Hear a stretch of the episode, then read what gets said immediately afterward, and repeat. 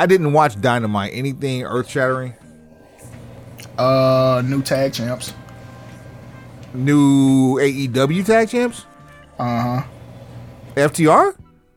Nope. Who did they fight? Um, Remember they had a triple threat match.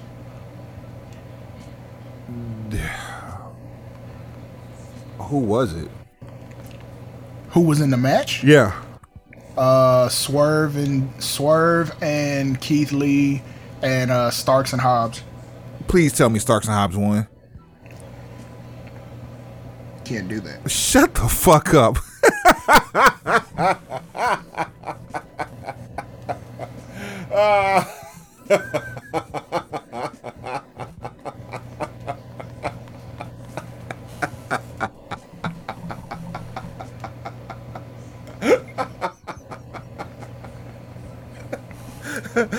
what? Hey, What? I mean, get the get the fuck, bruh. no. I, it doesn't make any sense to me either. No. I so so you perennially you did the exact same thing that you would have done in the 80s but in reverse? For what reason? Look, I I don't even understand why the Block and Troll Express became champions again just to do this. So, God forbid me trying to find the reasoning as to why you crowned another face team when the biggest face team you have has all the fucking championships. There block So by the so by the time FTR actually does become tag champs, the titles are gonna look like fucking uh, drunk girls at a frat house. The Midday Express is uh they're they're running up the scoreboard at this point. That's all it is. the, the midday express. Emphasis on mid. I fucking love it. I fucking love it. Shit. Ah, that's fucking funny. Oh man. Mid. Midday. At this rate, for the amount of talent that Trips had coming into the PC, everybody's damn near a ex WWE guy. Man. By by the fucking by the standards that people want to use it, it's like okay, fucking MJF is an ex WWE guy if that's the case because he works security in NXT. There's not a person in wrestling who has not tried to be on WWE television. Whether as an enhancement talent, as an extra, as a security guard, as a motherfucking flight attendant, as a record label, or a motherfucking crew.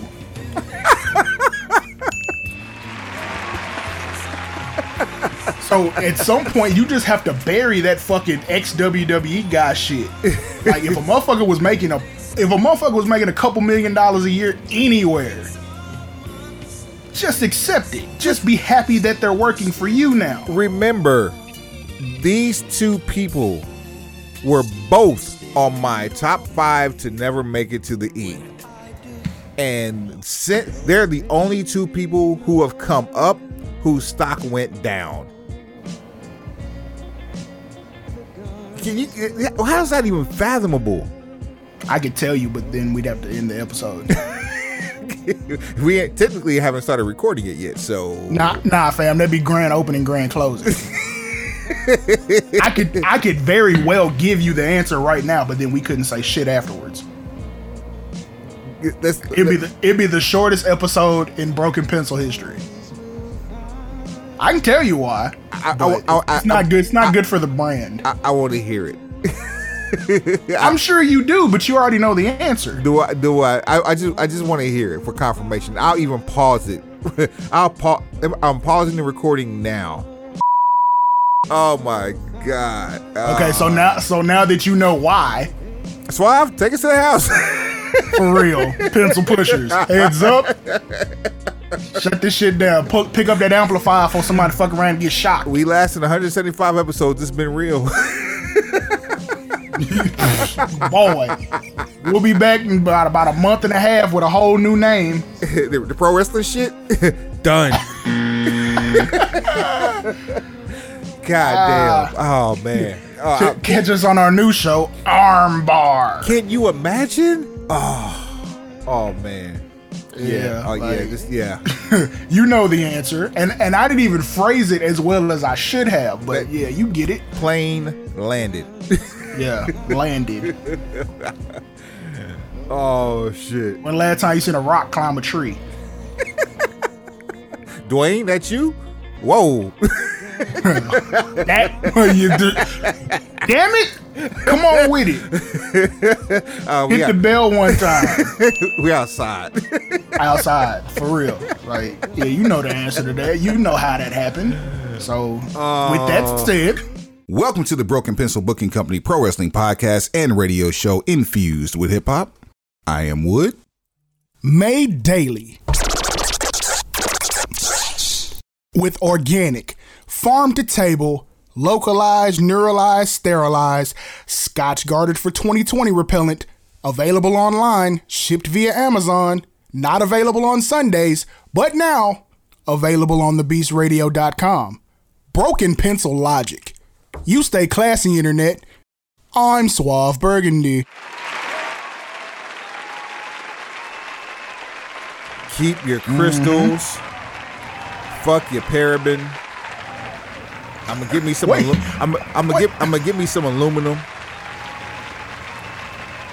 It's a hundred in hell outside. I'll be good. God. Uh-uh. Uh-uh. Nope. Nope. I'll be I- doggone. I'll be doggone there you go. if my dear mama, my precious my, mama. my precious mama, gotta smell me outside like she ain't raised nobody who know how to take a bath. Nah, look, nah, listen. My mom, me and my mama going back and forth checking on each other every other. Hey, how, how you doing in this heat, baby? How you? Hey, you need something? I'll be by, I be through there with three cases of water and two cases of body armor. Cut the check. Today is Friday, July 15th, year of our Lord. Year of our Lord. I said year of our Lord, Yeah, of our Lord. 20 and 20. Doop. Hey, man. We have one hell, one hell, one hell of a show for you. This is episode 175. And to prevent me, you, the world from having a heat stroke, Boy. We have invited New York Times bestselling author, former WWE magazine, former Raw magazine writer, just an all around wordsmith, penman extraordinaire, Keith Elliott Greenberg to the show. Facts. Facts. Out here living the good life. If you don't know who he is, Google him. He's written books on some of your favorite professional wrestlers. In fact, he wrote books on his favorite professional wrestlers with his favorite pro- professional wrestlers. look high level. I'm not i can't sell it. I can't sell it enough. It's it's high level content. So what you need to do is um, text a friend. Tell them you know tell them you want to listen to the episode together. You know it's like a bonding experience And I'm And, I, yeah. I, am going out on, the, on a limb right now and saying that he will be back faster probably than any other guest, any other major guest that we've had. Um, be back fa- faster than cena from surgery oh i'm gonna be i'm gonna be in the royal rumble That was that's pretty damn epic. That, that's pretty goddamn fast. you, you see what i'm saying like for real like there's no way we don't do this again yeah, I, I think the only person who might beat him back it might be Head Crack, but that's cheating. And that we we literally put in the the the, the game genie for that one if that happens. factuals But yeah, This is true. he's got a, a very interesting book that he wrote that he's going to talk about. Um, I'm sure Suave and I, just because of how we handle ourselves over the last couple of years, I'm sure that that's going to play into some of the topics that he has in said book. But again, we'll, he'll be on later on the show, so just buckle your seatbelts, man. We got a we got a damn good one for you. Just hold what you got. You you know how we come through. Man, um, I, we usually don't talk about other podcasts on this show. I mean, cause why the fuck not? why though? why, we, yeah, why, why? we, why do we need to? in a lot of cases, it's like, why would we? But yeah, I get what you're saying. Go this ahead. this is uh this is one of those rare instances where I, I feel that I should direct your ears to the uh, Jim Cornette experience. Uh, there are some topics that we've talked about and a couple that we won't talk about that he lands the plane on beautifully, including including rebuttal for Kenny Omega's uh, diatribe on him burying himself by using hateful language, and I'm paraphrasing what Kenny Omega said. I mean, the ir- he the tried it. The irony, the irony of that happening, uh, of him saying that is the fact that he said so while playing video games on Twitch. Look, you can you can't try everybody, and that's the thing I want I want people to start understanding is that you can't try everybody. You can't. I don't care. I don't care who tells you that it that it's gonna work that way. I don't care who tells you that you just gotta go for what you know. Whatever other lies or bullshit that they put in your head to make you believe that if you try you will succeed. You can't try everybody. Yeah, yeah, and I, and I don't know if I've if I've just over over missed this or not, but I'm I'm really getting sick of seeing Kip Sabian on TV with this uh over uh underrated over it uh, uh cardboard box slash brown paper bag on his face. All right, so peep this. You now are tired of seeing Kip Sabian with the paper bag on. Yeah, Realizing that you just realized it was him two weeks ago. yeah, Imagine a motherfucker who's known for the last two months that's who it is. long, air quotes, long term storytelling. like, it's not storytelling if you don't do shit. It's not.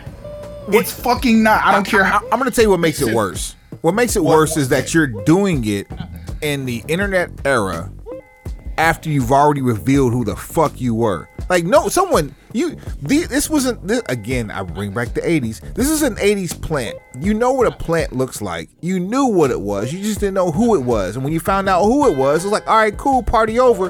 What did we do? Bring my dumbass back to the United States and keep doing it because no one gives a shit. Look, I mean that. Look, everything you want to know, you may not need to know. Because apparently, this has ruined part of Dynamite for you. Knowing who is under that fucking Well, brown paper bag is not something that has done anything for you. Because now that you know who's under the brown paper bag, unless they're gonna throw everybody a swerve and put someone different under the paper bag for the reveal, this isn't helping him or anybody else. Speaking of throwing someone a swerve, I was just uh, just told by you earlier. Um, AEW has winners tag team champions for AEW. Swerve in my glory. I mean, I mean Strict, strictly business. that. There we go. I, I like that way better than swerve. Swerve in our glory. Say, man, listen, like, I don't understand. I'm not mad at it, cause I, am not mad at it, cause you know I'm not mad at it. Um, what is your new name for them? The two, the two that just lost. What's the one you just gave me? The Midday Express. the Midday Express. Mid. that's certainly not midnight, but midday. Yeah, all of that. Yeah. I'm more I'm more confused and perplexed because like I don't understand why the fuck they won the titles to begin with. We Like- were already we were already good and, and into a lackluster ass um reign of, of Jurassic Express. Which we could have completely walked away from at what was what was the last paper double double or nothing? Double nothing. Yep. You could have done the same thing. The same finish you got on AEW Dynamite on Wednesday. you could have done that at double or nothing and been 100 miles in the other direction. You could have still had the Christian Cage turn because they would have had like some sort of a rematch, lose that, then that's when you do the breakup angle. So nothing else would have changed. You just get the Block Control Express being able to say they're the first ever two two time AEW Tag Team Champions, and now they're not even gonna. They didn't get pinned, did they? I didn't see. So Oh, I- oh, oh! I take that. No, they didn't. So, in in a, in a twist of coincidence or irony, depending on your perspective, as Dynamite was on tonight, and I'm talking about I'm tired of Kip Sabian, I could not partake in watching because I was too busy changing the rotors on my vehicle, Well, and then there's Adult, that. adulting and shit. So, um, naturally, we're recording this on Wednesday, July 13th. Yeah, my lord. Yeah, my lord. I said, yeah, my lord. Yeah, my lord. 20 and 20. Hey, man. Yeah, so uh, so I, by the time this is being heard, I would have watched it, and we might talk about it, we might not. But just the fact that I know they're uh, the um uh, the, the the the the Toad Warriors, uh, Load Warriors. Don't do that. th- them too, them too. The, the the fact that they're no longer tag team champions uh, and strictly business are tag team champions, and Hobbs and Shaw are not tag team champions. Yes, Like none of it makes sense. None of it. Not any of it. Hobbs and Shaw are over as heels.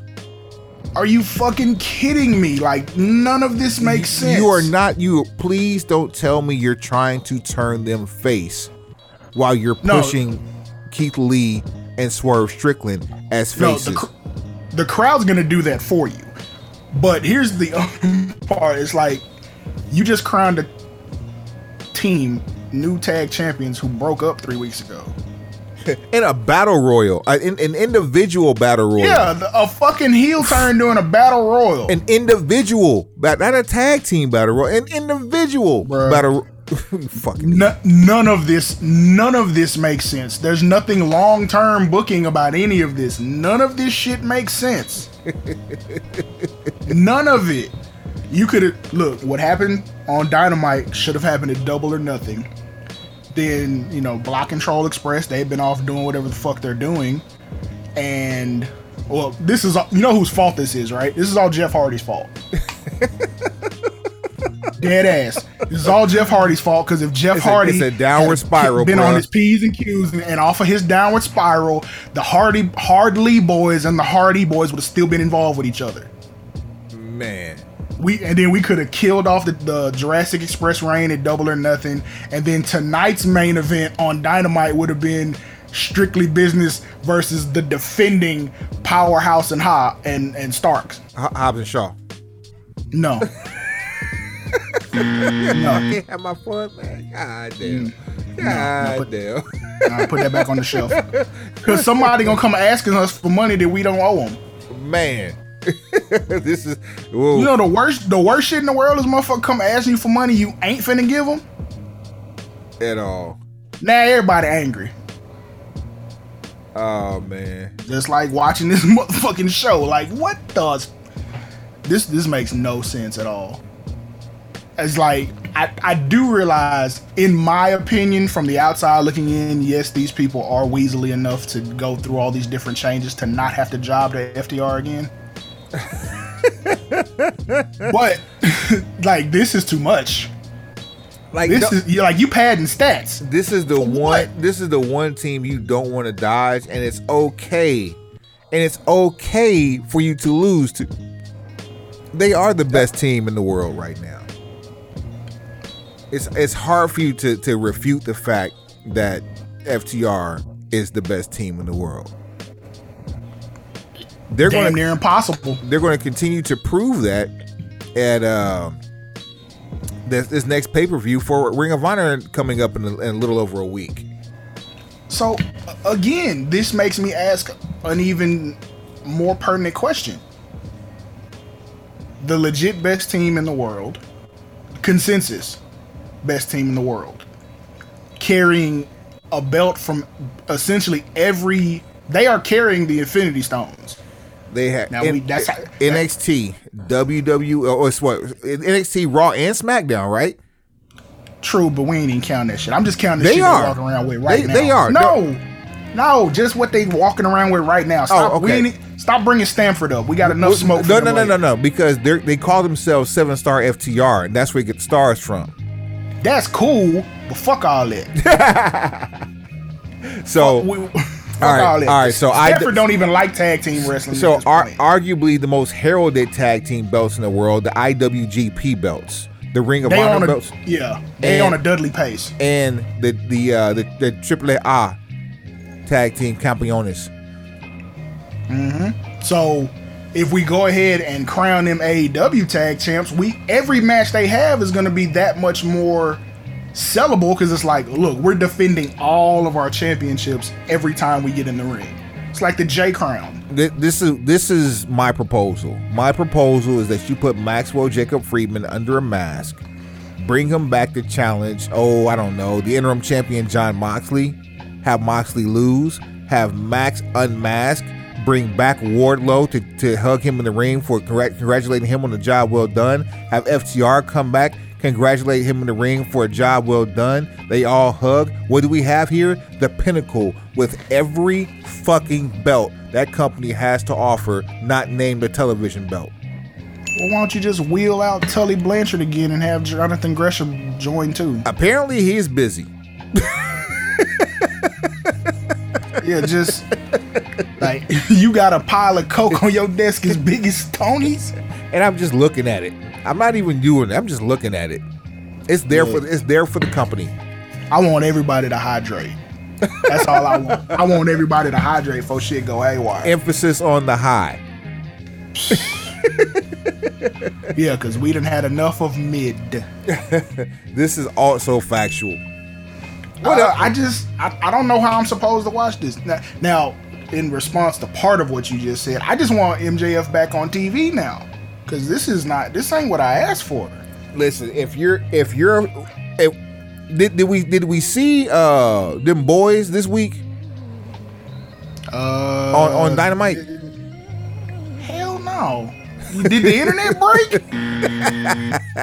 Why would you a- you ask me some shit like that? You know damn well that's what I would have led with.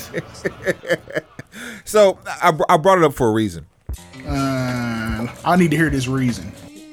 I, I still think we'll probably have a chance of seeing them on TV faster than we'll see MJF, no matter what, no matter how I book them.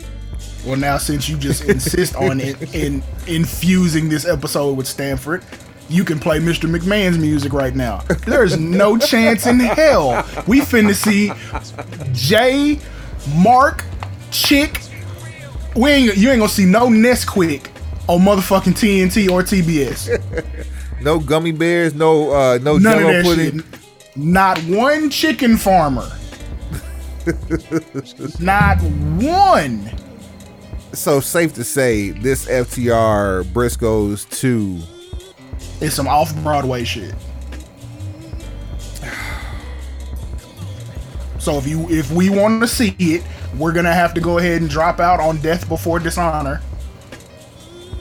We won't. that's even- just gonna be the end of we, it. We'll, we'll just get mention of it. We don't even get pictures on Dynamite on AEW programming, which is uh, Not even. They not even to them. It's gonna They gonna act like this shit didn't happen, and you gonna get another fucking Young Bucks run in because you know damn well they can't let that spotlight just be on them.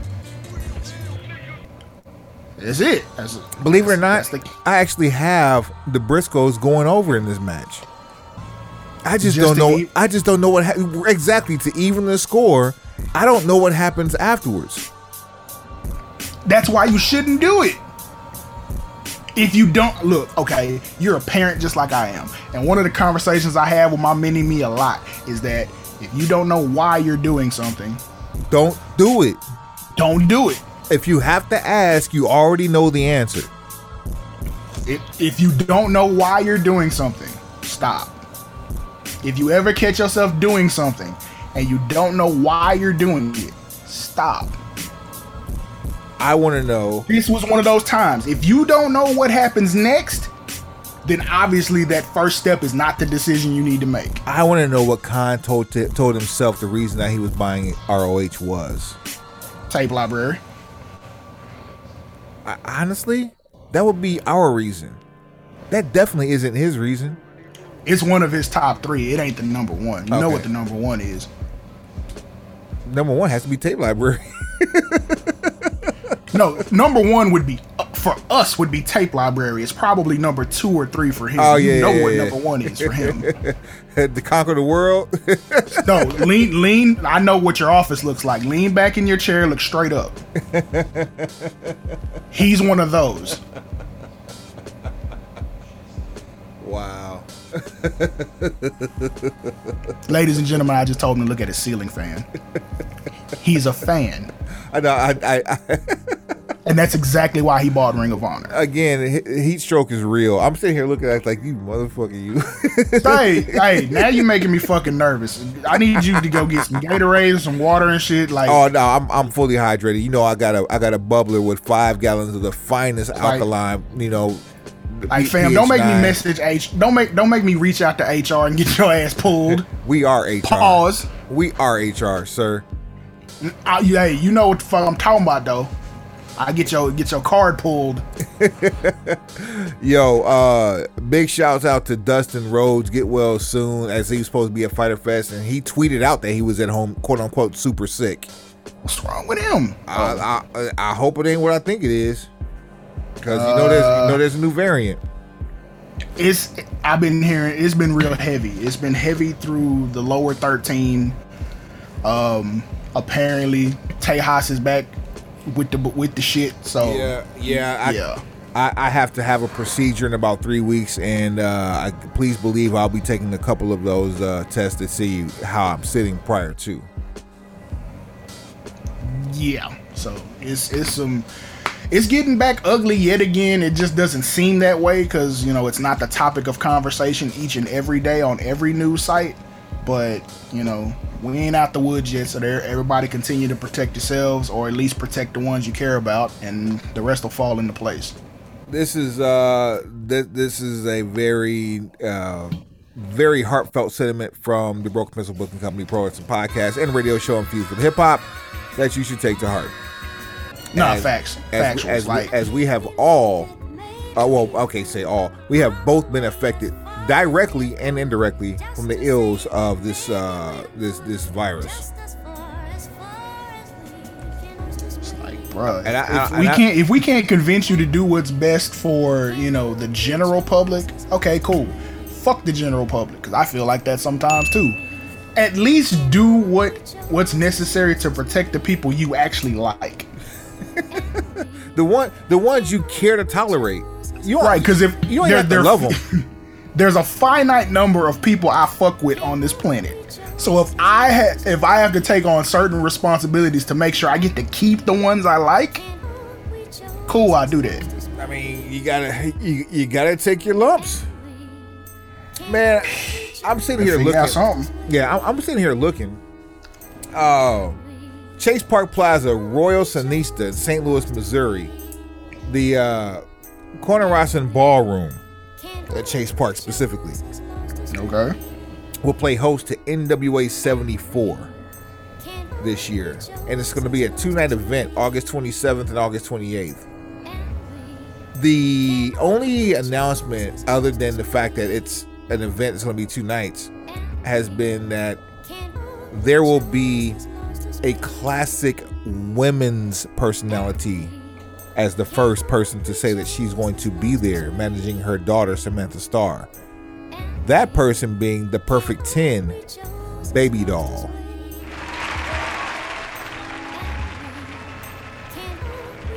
Too bad it couldn't be any bigger than that, but who's who's to say that it won't be? I mean, we're still early on, but it's always good when you hear those good names from the, the names the main the names that made you smile back in the 80s. It's always good to see that those people are still here with us to enjoy this uh, newer rebranding of the NWA. I think the NWA is going to be okay as long as they continue to stay stay where, they're at, and Billy Corgan figures out how to maintain revenue and pay their uh, pay the talent while he maintains revenue to hold this brand high in a uh, in, in, in a sphere that's more focused on national and international television clearances and house uh, house gates than they are with maintaining the size and the mystique because uh, him him being able to maintain through the pandemic after the loss of Cornette is uh, is pretty amazing.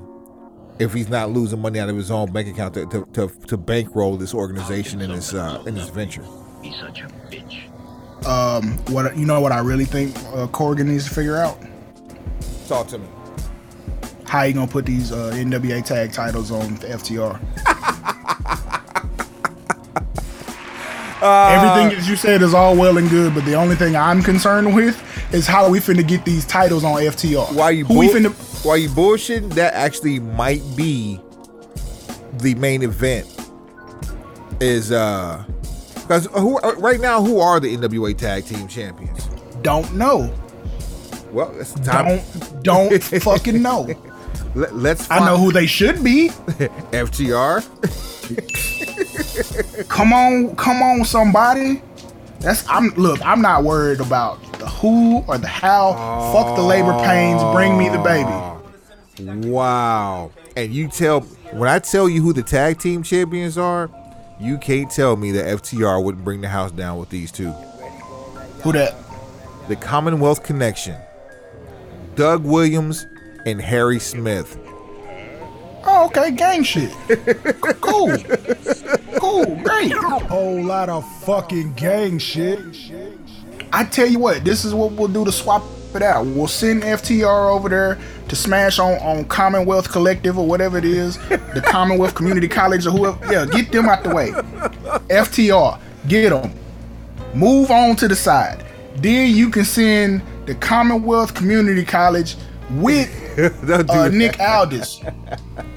With Nick Aldis and make put all three of them together and you bring Commonwealth Community College all the way past Chuckalisa, all the way to Jacksonville, and then we got trios tournament with Commonwealth Community College versus you know whoever.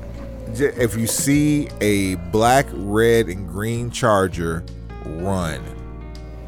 That's all Nah, I'm that, no, that, that motherfucker is right back to the same auction it came from. You see the police rims on that bitch? That's how I knew. Hey, hey, talk to these people so they fucking know. and it was not a paint job. That was a I was a vinyl wrap. That's a vinyl wrap. That's a that's a vinyl wrap. Understand? Uh-oh. Understand what you're looking at, fam? So at, at first, this seems like a grand gesture. On the cool, this is probably about forty six hundred dollars. Maybe, maybe no, I take that back. No, that's a um, well, that's like a 09 body.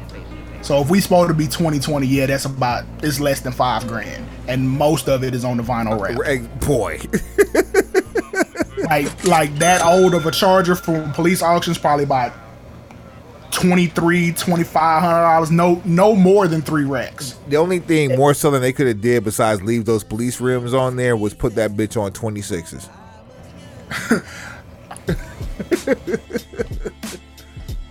Or they could have left the fucking um the ser- police searchlight on that. Oh, Oh, oh man, the one that don't work, or or, Yeah. or or the or the hole in the window where the uh, where the arm for the searchlight goes. oh my god! or, or still left the motherfucking grill guard on there, the crash bar. but either way, yeah, everything else after the twenty less than three grand you spent getting the car itself. Everything else, because this motherfucker has a real key. It's not. It's not push button. It's none of that. This is still Chrysler key. This is a Dodge key. Not to be For those of you- not to be not to be confused with uh, uh, Bobby by the by, by the pine, Whitney, by the Whitney key. by the key. and look, this ain't even like the 08 that has the the key port. Now this is old school original. Get your key cut, Now it might stick into the ignition. because it's a police car. It, it may have a Hemi dropped in it. It's probably a three point seven because it's after because they take that police motor out that hole. But Yeah, five point seven. well, wait, it's the uh, it's the two point seven, and then the there's a there's a three point- there's a three something. The Hemi's the five point seven. That's what I would expect would be in the police cruiser. Yeah, they you know they, they ain't getting that. the, the, matter, matter of fact, I would probably think the police cruiser might have a six point two. It might have a little bit more get up in those police cruisers. Look at them. On, look at look at the Marauder too. While you at it, All right, that's the body style. Oh, I know about the Marauder. My brother tried to gas me into get one of them back then. It's like, no, I'm not driving a car that has that body style. Period. I don't care how much more, how much. I know it performs better under the hood. I'm not driving a vehicle shaped like that. Everybody around you is moving over, with the exception of the people behind you with the red and blue lights on. Right, because the stupid people out here don't know the difference between a Marauder and a Crown Vic, but I do. While you're looking that up, I'm gonna run down the uh, current list of NWA champions since we haven't given them love in a while. The current I, hold on, hold on. There's a 2.7, a 3.5, a 5.7, and a 6.1. Okay, so the 3.5 is what's got to be in there after they yanked that 6.1 out that bitch. oh my god. So that, yeah, I, they better not leave the Hemi motherfucking plates on there and give you a 3.5 liter engine. Come on, man. Why wouldn't they? V, a a V6. because it's a V6, you're gonna take the bitch to get it serviced. Well, I've never seen, mind. I've, I've Motherfuckers seen, buying cars from the police auction and not taking them bitches and giving them I've, service. I've seen people put cars in and and print and on the internet. For instance, uh, a Chevy Camaro that's an RS V6 with the SS on the outside of it because they don't think that the seller thinks the people aren't, aren't smart enough to pop the damn hood. Seen oh, it it's happen. not the it's not the base. They gave them the SXT. There you go. So yeah, so you got base, SXT, RT, and then you get into Hemi, and then so forth and so on. But yeah, nah. yeah, yeah. In 2022, that's a 2009 at the latest. So yeah, whatever whatever's left after the first three grand you spent to get it tax title and license and have it like road ready, the rest was spent on the vinyl wrap. Cause that's stock vinyl wrap. That's not custom. yes. That's just that's just that's just one of the colors of camo that they have available. You can, if you look hard enough, you can see the folds in the roll. Bruh, I want I want everything to fucking stop. I want people to stop playing with with our with our TV watching as though we are not really outside. So don't uh, I, we well I can come back on that before we go into Keith. Uh, the NWA current world cha- or current champions, uh, the world heavyweight champion Trevor Murdoch, women's world champion Kamille, Timu. NWA world television champion Tyrus, NWA world junior heavyweight champion Homicide, because a Whole lot of fucking gang shit. we already told you the tag team champions were the women's tag team champions is Pretty Empowered, which is uh, Ella Envy and Kenzie Paige, and the NWA national champion is Jax Dane. Um, shit, I forgot where I was going with that. Anyway, th- those are your NWA champions. In case you needed to know who they were. We just gonna swap out these appearances just so FTR can get this pay per view uh, title win, and then you know the the Commonwealth Community College and Stage Oh, Play no, Company. No. Man, I- this is tongue in cheek. I've never seen. I know, I've I never get- seen them work. No, for people who are listening and don't know better, I've never seen them work together. I know from the names that have been dropped, I, they they should be very good together.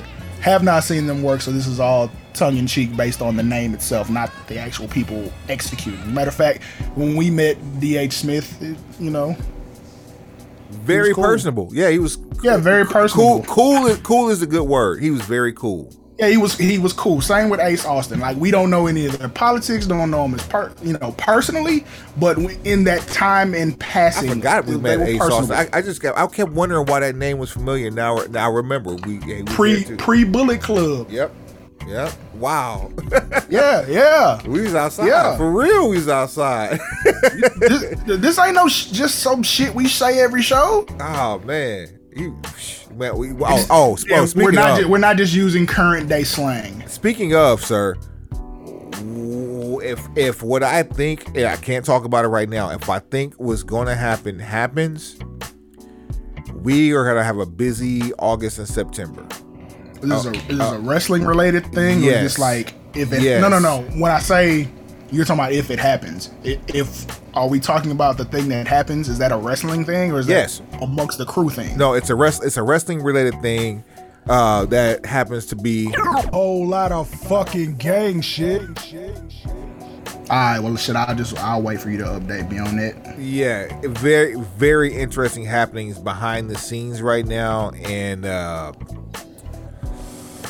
yeah, there might be another microphone in the, in our future for the for the right slash wrong reasons. Details coming soon. All right, uh, while we're at talking about champions at other organizations, Impact. Let's go through their champions real quick. Rosemary and Taya Valkyrie are the new uh, Impact World Tag Team Champions for the women. Taya Valkyrie, I think, has like six belts right now. She I is mean- she is brutally active out here collecting belts. What's the problem? Nothing, nothing. If, Okay. if we if we have a problem with her, we should we should have a problem with FTR. We have zero problems with FTR. Anybody has a problem with FTR, you got a problem with me. Mm, then there's that. There's there's that. Good Brothers World Tag Team Champions, Digital Media Champion Brian Myers, uh, the X Division Champion Mike Bailey, Impact World Champion Josh Alexander. Do we even want to talk about who the Knockout World Champion is? Uh, that's totally up to you, boss. I, would like to respectfully call her Mrs. Uh, Mrs. Gresham. Um, Jim Cornette disrespectfully calls her Butterface. Either way, I'm not gonna disrespect the man's wife because I know the smoke is supposed to come with that. Th- this is this is absolutely true. Jordynne Grace is the Impact World uh, Knockout Women's Champion. I'll Uh, say I'll say I'm not looking to to subscribe to any of her hot takes anytime soon. But it, it, it is far from a hot take. It shouldn't even be called a cold take. It's a take, and she actually should give it back. yeah, It's not worth us even talking about on the show, so we won't give it any more credence than that. If you want to know what we're talking about, go find it. But it's probably the most uh, one one of the more egregious uses of Twitter fingers that we have seen this side of re- on on the wrestling side of the internet in quite some time. But it happens pretty often, so this one's up there though. We got anything else? Um, let's see. Uh, Bryan Danielson is out here. You know, Oh, how can we Yeah. forget that? I don't know how. I because we cause we started this whole show without a agenda actually wrote out. Just is actually out here flipping flipping through tables. We're, we're we're literally going through the pre-match card to get to the main event. that's that's that's that's literally what we're doing here. Bryan Danielson has not been seen on TV since the week before Double or Nothing, in which he went out uh, injured, and uh, no one knew Thanks, the thanks Jericho. no one knew the extent of the injury. We just know that that man was suffering from something, and we all, we always feared, um, you know, that, that his past has caught up with him, and we, now we have confirmation that it has. Bryan Danielson is out apparently with a concussion, according to Tony Khan, and in AEW also according to Tony Khan, which I could not agree with the stance on this more unless you have. Uh, symptoms of being headache free for eight days, you are not clear from concussion protocol. As much as much as I hate to do this, that is the right thing to do. I mean, could anybody have any different take on it? Um, knowing uh, uh, knowing what we know now, there's absolutely no reason for anyone to have any other take on it than that. But I, I shudder to think, and I, this is just for the sake of conversation. I shudder to think if we did not have a Christopher Nowinski, if we did not have uh, Mick Foley taking 18 shots to the dome, aka the A Man. Um, what what's what is our conversation now? If this man ha- has, you know, they they have a concussion protocol, he's out for eight days, and we don't have these concussion conversations. Do we even have a concussion protocol if we don't have these concussion conversations twenty years ago? Mm, you go, you're gonna have to get here at some point anyway, because you have to you have to find a reason that all the things that happened in that span happened. So let's say you don't get a concussion protocol implemented when you do. The death toll of wrestlers that have gone before percussion, before concussion protocol, might double Oof. because you're just gonna have people literally going off the rails or falling dead at home, at TV, God forbid, on camera in the ring, suffering massive brain trauma and injuries because you're just not doing the work. I mean, we've seen people get gashed open with light tubes and have those gashes open up further with different light tubes recently. Like within the last month recently. Then turn around and watch somebody chew those same types of light tubes from the same place. Like, I. Mm, I'm good. some stuff I'm just good on. I mean, hey, some stuff. And people can take WWE and AEW to task all they want to in their quote unquote dumbing down of programming. But if it prevents us from seeing um, sideshow carnival bullshit like that, you know what? I, I'd watch it seven days a week and twice on Sunday, as they say. Like I, I kind of want to say I ain't gonna judge you if you still if you're watching it, mainly because I mean hell, I was- watched ECW. I would say it was part. It was part of the dichotomy of why we still do this. right, like we watched ECW. We even saw death matches in their time, but it's like We got to interview your favorite. the ah ah ah, ah. that guy could actually wrestle though. I totally agree. I don't I I'm not sure I can say the same thing for some of the people I see doing it now. That that that part. Like New Jack found a niche, a niche, and exploited it. But we all knew from his time in Smoky Mountain Wrestling, he could actually wrestle too. It wasn't just like, oh, I can't do shit else, so let me find the sharpest shit I have and cut a motherfucker open. Yeah, because Like, you, nah. you he would he wouldn't about to break out a, a switchblade or a razor blade on on uh, on uh, Eastern Tennessee uh, network television. He wasn't gonna cut you unless you fucked with him first. That whole bombs away. How did it happen? He got fucked with first. Right. You fuck you fuck with me first, then whatever comes with the combo meal, you're going to take all of that. And eh, honestly, Vic Grimes got off lucky because New Jack died with one eye. And then there's that. Rest in peace, New Jack. What up, Gin Jack, So- aka so- Gin and Juice? straight like that. That's gang. So for that reason, I I want to say I don't judge you, but one of the things that we always tell people, and it it, it has a tongue in cheek sort of connotation to it, but it's real. If you knew better, you do better. so now, all these years later, because hey, showing showing our age, fucking ECW was twenty years ago Shit, ECW shut down. in 2001. Yeah. So we're we're rapidly approaching the the 30 year anniversary of the closing of ECW. No, not the closing. The tw- we just passed the 20 year. Well, shit, not 30. Feels like 30. Yeah, it, it it honestly does. That that part I can agree with. It But we are but okay, I'll turn that that negative slip of mine into a positive. It was 20 years ago, but we ought to be 30 years more smarter. From what we know about concussion concussion post all post concussion syndrome, CTE, how the brain works when it's injured, what concussions really are, and what happens every time that you are concussed, we should be 30 years smarter in how we move. man. Are we? Chris no. Chris, Chris Nowinski, Bryan Danielson. Um, there was one more I was gonna bring up. Um, oh, Bret Hart. Though that's your trifecta of poster children for post post concussion syndrome.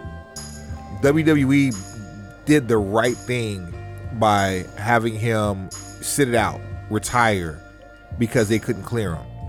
If Bryan Danielson uh, as Daniel Bryan, believed in himself that much and believed in his ability to go out there and perform that much, and just, he was willing to put it on a line like that, and he went out and did what he was supposed to do, and he got you know he he showed that he was better, and he even came back. Shouts out to Dallas, he came back here, and put on one of the, one of the best resurrections of a career that we have seen post retirement.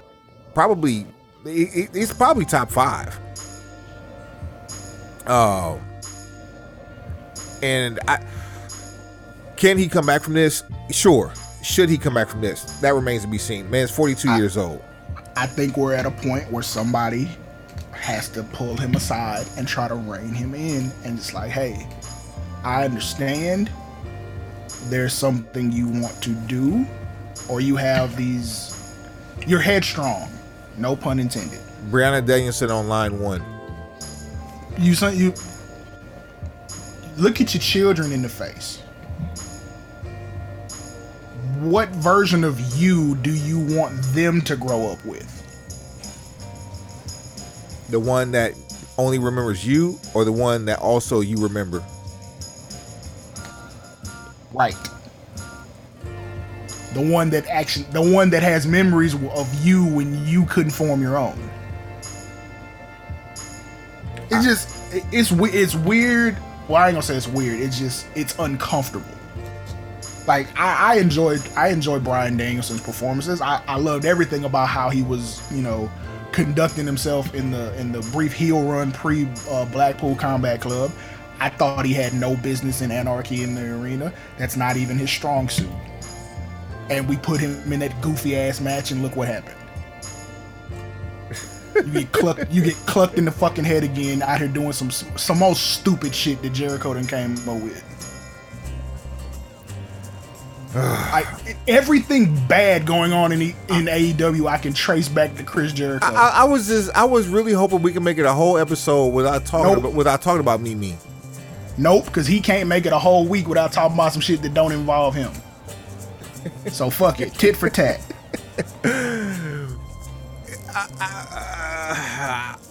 Talk Nope. is Talk is Jericho has made it to Sirius XM, and I can't think of a good reason why. Uh, I mean, he ain't always been shitty. He he was he was in pretty high regard until about a couple years ago. Because he wasn't talking. Silence There's is, a- silence is there- golden. Like there, there's a there's a difference. There's like there's on camera. We only hear what's scripted, or we only hear what's been agreed upon to be discussed. Now that you know he's outside of uh, general population containment, now you hear a lot of the random thoughts. You know who who and I, who he's very much in the same vein of. Nah, I can't even put that on him because like he actually performed above above snuff in more than one place. So forget that. I won't do that. Yeah, it's, But- it's only been the last, really, the AEW version has been like, and we've given him. I, oh, now, I, I, I'm not going to speak for you because I don't know what you've done. I've given him some praise for some of the stuff that he's done in AEW, but god damn it, like, if honestly, if you could erase that that stretch from his career and everything that in his life that happened during that time frame, or erase that shit, he's he's he's goat status. Right now, he's every time he opens up his fucking mouth, he he takes away from his legacy. It's almost like ever since he turned fifty. Middle aged and crazy. Why you bullshitting? Christopher Keith Irvine was born on November 9th, 1970, Oh, which would which would make him what? 50, 52. Hmm. Well, I'm sorry, 51. So he'd be 52 this year. There, Okay. Are we And failing math la- class today? What the fuck? It's just because it's not time to be playing with numbers and shit. We play with numbers during the day so we can relax at night. right on. But a motherfucker who's about to be 52, AEW's been been in existence for how long? Three? This this year will be the fourth anniversary. Okay. So Well, well, we just we, We- just actually we just had the third anniversary, the third uh, double or nothing. So there there it is. So three years down. bingo. the first year of AEW is probably one that you could say that Jericho was still high from a creative and, and a presentation standpoint. Because these last two years been pure bullshit. So it's damn near like soon as he hit 50, he jumped off the cliff. Almost to the day.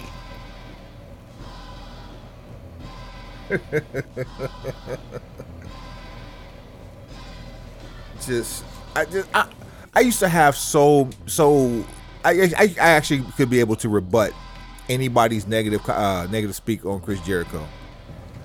Now, now I don't even want to talk about that motherfucker. I- listen. Twi- trigger fingers turn to Twitter fingers. And then just I mean- and then to interject yourself like what what was that hot tub time machine where uh where Fred went back and then he he invented a, a frugal It's been so long since I've seen either of the hot tub time machines. I, I can't tell you any of that. Yeah, so like he he's not to say that he didn't do any of something he's talking about. You, you know he is. He's evil Nori for, for the wrestling world because Nori was everywhere for uh, uh, during you know, for for rap for hip hop. Nori was everywhere. Chris Jericho is is evil Nori for wrestling. I like Nori too much for you to do him like do that to E- him. evil Nori again. He's putting him- even he- even as evil Nori, But I he's putting still- himself every he's putting himself everywhere, even if we don't want him to be there. He's putting himself everywhere. Did Nori do that? Not he did. He, he does it every time he does drink champs, but he's not evil about it. That's why I said evil Nori. I like But I, I like Nori a lot. Right. So I I need I need so I need another inverse because like that don't even feel like the, the proper inverse. I don't know. I don't want I don't want to put that on Nori. I don't know anybody that you would that you want to put Jericho on anyway. That's that's the only. Joe Budden, I like it. Joe. No, and and this That- makes that- a lot more sense. That show that shows you the the uh, the lack of care that I have for that man because I never even thought about bringing him up, and you're spot on. He's he's making a, a boatload off podcasting. He will talk about anything, anything, and anyone. Offer, will have an offering opinion about offering his anything. yeah, I said offering his opinion that no one asked for and making you believe that it's fact. and insisting that it was necessary. See, this is this is yeah. Tune in for more recipes. I, I was not gonna let you That's just that's like the, that's the killer there, insisting that it was necessary. yeah, insisting like no, you needed to hear this from me. Man, You needed to hear you needed to hear what I thought about Southern hip hop. Like, bro, you ain't never you ain't you barely moved to Florida like the. like you do Florida for spring break. Like, stop this shit. Like, stop this, stop this. And it's- You, if you, you, got more bitch in you than your female dog. Like, what are you what are you really doing? then see, I'm not gonna. I, don't- I don't know. I don't pay enough attention to to the goings ons to know you know how much or how little bitch anybody has in them. But yeah, The the fact the fact that you let your wife and your mother in law do some uh do some debaucherous criminal shit on the steps of the fucking Capitol and you all you did was talk about it.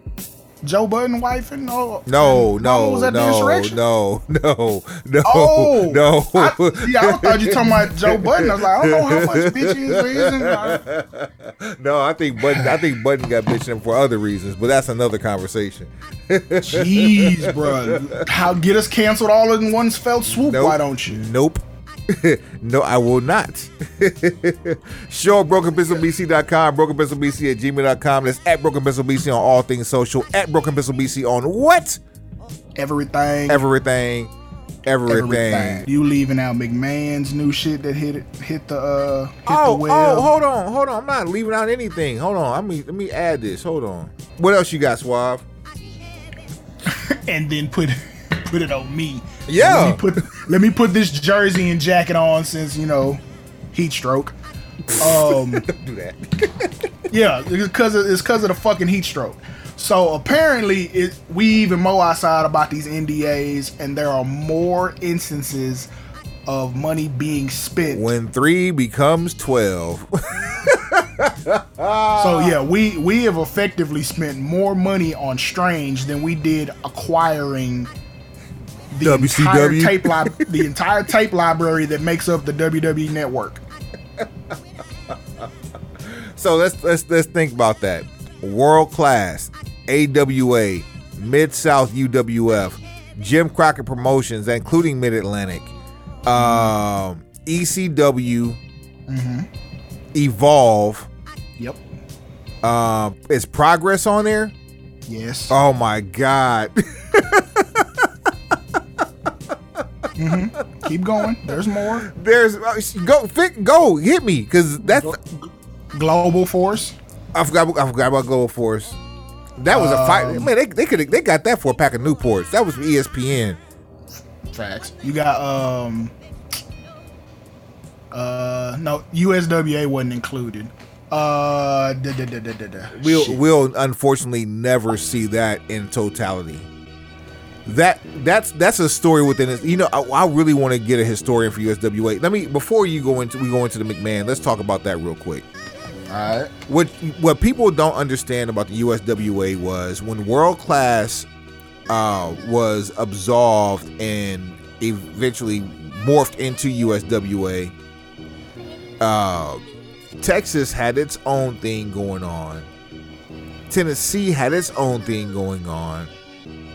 And the USWA World Championship traveled between the two cities. So you you eventually had one big ass roster like Raw and SmackDown, but one roster was in Dallas, the other roster was in Memphis.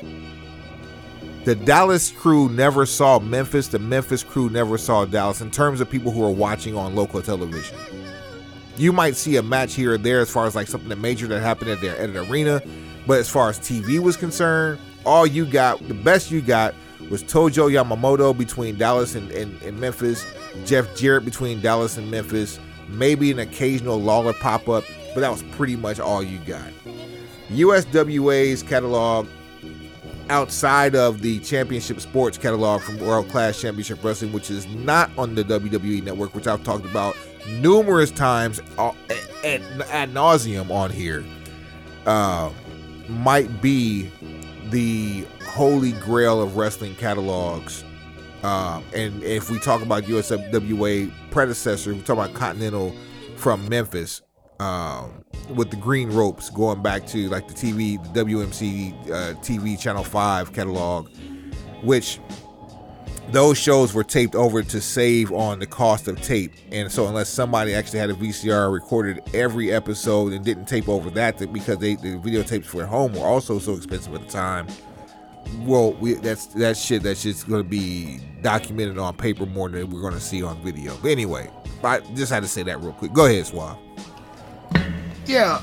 So yeah, all the money that was spent to acquire everything that you've ever seen on the WWE network is by leaps and bounds, by multiples less than what has been spent on Strange in these particular NDAs that have come come to light. That's a goddamn Now. shame. I mean, well, it is, but it's a shame for a different reason than what we might think. Like what you're thinking now, like you spent twelve million dollars on ass, and it's like, oh man, that's messed up. It's probably low. It's probably low considering you know this country's corporate hierarchies. So probably he's probably on the lower end, but neither here nor there. um, there's a new article that's out, and I mean like today, today out. Today, To the point today. new shit. Let's go. so I'm gonna read this because I hadn't, I've not, I haven't not seen a read. damn thing, but let's go. You ain't seen shit, and I just saw the the article finna forward it to. So this is from Sports Illustrated. Latest allegations mean Vince McMahon's days at WWE may be numbered. So, mind you, we went from ah, it's an NDA one chick, we ain't really doing no tripping, to oh shit, they still doing that? Well, he didn't already step down as CEO. What else you gonna do? Now, motherfuckers' days is numbered. He's 76. His days are numbered no matter what. not not not really trying to you know bring light to the obvious, but if one foot in was an owner,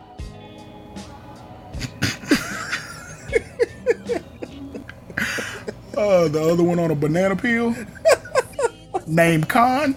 oh shit! All right, so look, there, there's a pattern to McMahon's alleged behavior that makes it all the more damning and indicates that more accounts of misconduct could be coming. So this is by uh, Justin Barrasso. Justin Hope Justin Justin. Justin Barrasso. Oh, Barrasso. There you go. There's no accents.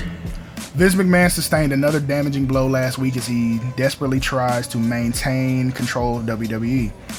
On Friday, the Wall Street Journal reported that McMahon paid $12 million to four women over the past 16 years to silence allegations of sexual misconduct and infidelity. Oh my god! So, wait, he paid 12 for four over 16. I mean, Roughly eight hundred thousand a year. NFL teams do worse for backup quarterbacks. I mean, like,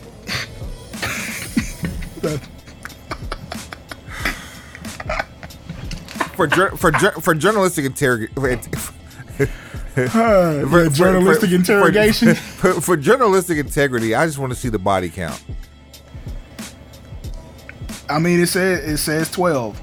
That's what it says. Pay 12 to four women over past 16. So that just means those are the ones that they have access to or they've come across. Those are the NDAs that are totaling the most money right now.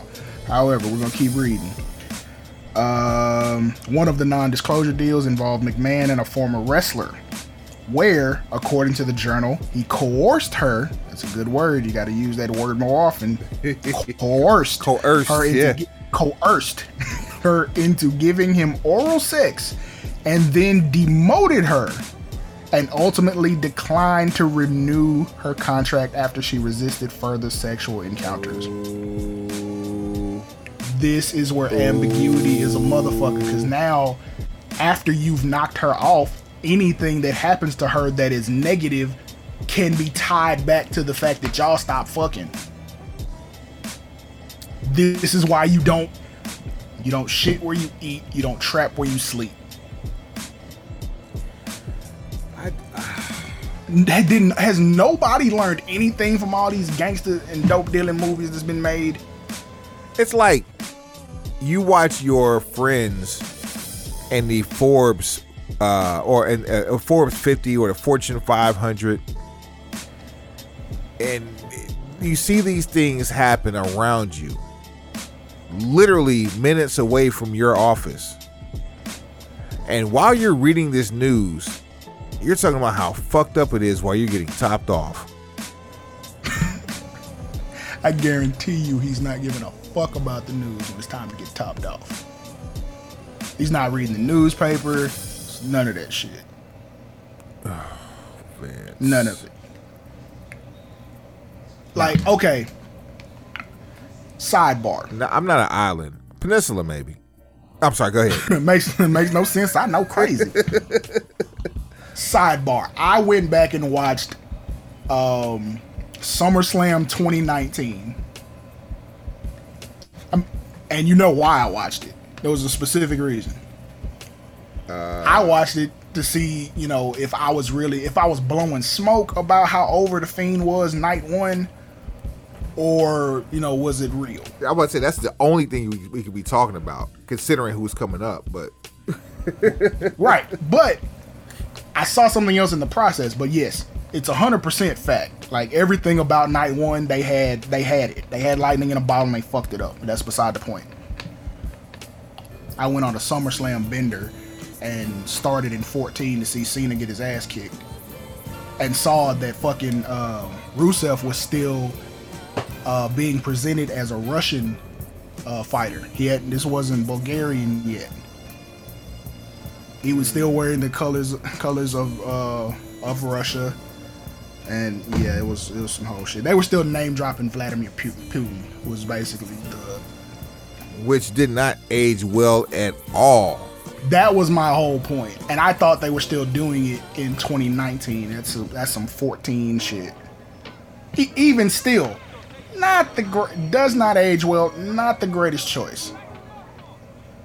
Does show that WWE can be ahead of the curve on some shit. But that doesn't necessarily mean it's the best thing. No, not at all. Because I, okay, if you were gonna split hairs, I would say that you probably get more out of it if you did it now. just me. I mean, just me. But uh, yeah. Um, shit ain't going good for old Vinnie Mac. Yeah, he's gonna be inside. like I want to go keep going through the story, but it's it's a little lengthy, and it, it can't be like ridiculous stuff. It's just what this is is probably a chronological order mounting the case as to why he going to get the fuck up out the paint. We'll post this on all our socials. We'll post it on the official Facebook. We'll uh, tweet it out so everybody can read it and see what we're talking about. But just um, And Justin Barrasso is a very accredited writer. He's with Sports Illustrated, so I'm sure is that a Sports Illustrated article or is that something he did on his own? no Sports Illustrated article. There, there it is. See, that, that proves my Yeah, point. This, this is this is very much uh this is getting worse by the day. And as I said before, and this is I don't feel any different about it now. This is a hit. Now, now you got to decide: is it Nick Khan or is it one of the kids? Well, I, I, honestly, Oh, oh, peep this. All right, let me fuck up your whole the rest of your day real quick. uh oh, Hey, you remember um WrestleMania 32 was here in Cowboy Stadium, right? yeah, yeah, yeah. 2016. Remember well. Go ahead. Right. When Shane came back, what was the what was the what was the um the the catalyst for his return? That I don't remember. Okay, cool. So Shane comes back and says essentially his father's a sleaze bag. Art imitating life. Ha ha. ha. So he says there's this box with some shit in it that nobody needs to he doesn't want any that Vince doesn't want anybody to know. And that's how he got the match against the Undertaker in Hell in a Cell at WrestleMania. And he was if Shane had won, he would have taken over control of Raw. And had he lost, he was supposed to take whatever is in that box. And shout out to Bad Boys, Bad Boys too. You take that and Jacques Cousteau and my mother's titties, and you bury this shit in the bottom of the ocean. So that box is in the bottom of the ocean. Yes, subsequently, the box is in the bo- bottom of the ocean. However, now fast forward to 2022, seems like what was in that box is what Shane was gonna put out on his ass in 2016. All these fucking NDAs. I think that box took a detour to a different office. Shane didn't cover that box with enough dirt, Shane, or Shane, didn't. You should have buried that bitch in the floor like John Wick. Shane, put airbags on the bottom of that box, not cement. Bruh. Somebody, somebody went out there with a rod and reel and said, "What is this?" But on the cool, I found I found that shit to be very entertaining. So go back, watch some of the build to WrestleMania 32 between Shane and Vince, and it's so much fucking irony. So much. And something tells me that Vince was the one that wrote all that too. Art imitating life. Yeah. Like if if you would just if we've been saying this for what uh, over a month now. This is the most interesting shit going on in wrestling right now. If this was playing itself out on camera, on television, weekly, we'd be glued to WWE product. But we're not. Because you're not telling the real stories. You're trying to fabricate some shit when real life is more entertaining than anything you motherfuckers can think of. including who's the next uh, the next chief of creative. Uh, speak, speak, speaking of writing, uh, that you, let's go ahead and get into Keith, man. Suave, it's not often we get a uh, a wordsmith of higher caliber than yourself on this show, but it'd be safe to say that I think we have one tonight. Would you agree? I am of agreement. I, I do feel as though you know I am in rarefied air, so I get to to breathe the air of a writer who is more accomplished than I. it's completely tongue in cheek. I mean, it, it, do, are we talking bars? Are we talking stanzas? Are we talking paragraphs? I mean, It's debate. It's debatable in this case. U- UIL format essays. I mean, in LA, if you want to take it back, uh, New York Times best-selling author, wrestling historian, and all-around good guy, pencil pusher. Now he's been initiated into the gang. Mm-hmm. Whole lot of fucking gang shit. Indeed. Ladies and gentlemen, I bring to you Keith Elliot Greenberg. His latest This is book- a first for us. It's a first, yeah. His first, his, his latest novel. Oh, I'm sorry, not. It's, It's not, not a a novel. It's It not is a a uh, it's nonfiction. nonfiction. Thank you, sir. I pre- I appreciate the uh, the correction on that. Yes. Uh, follow the buzzards. Pro wrestling in the age of COVID nineteen, which will be coming out this fall. Is that correct?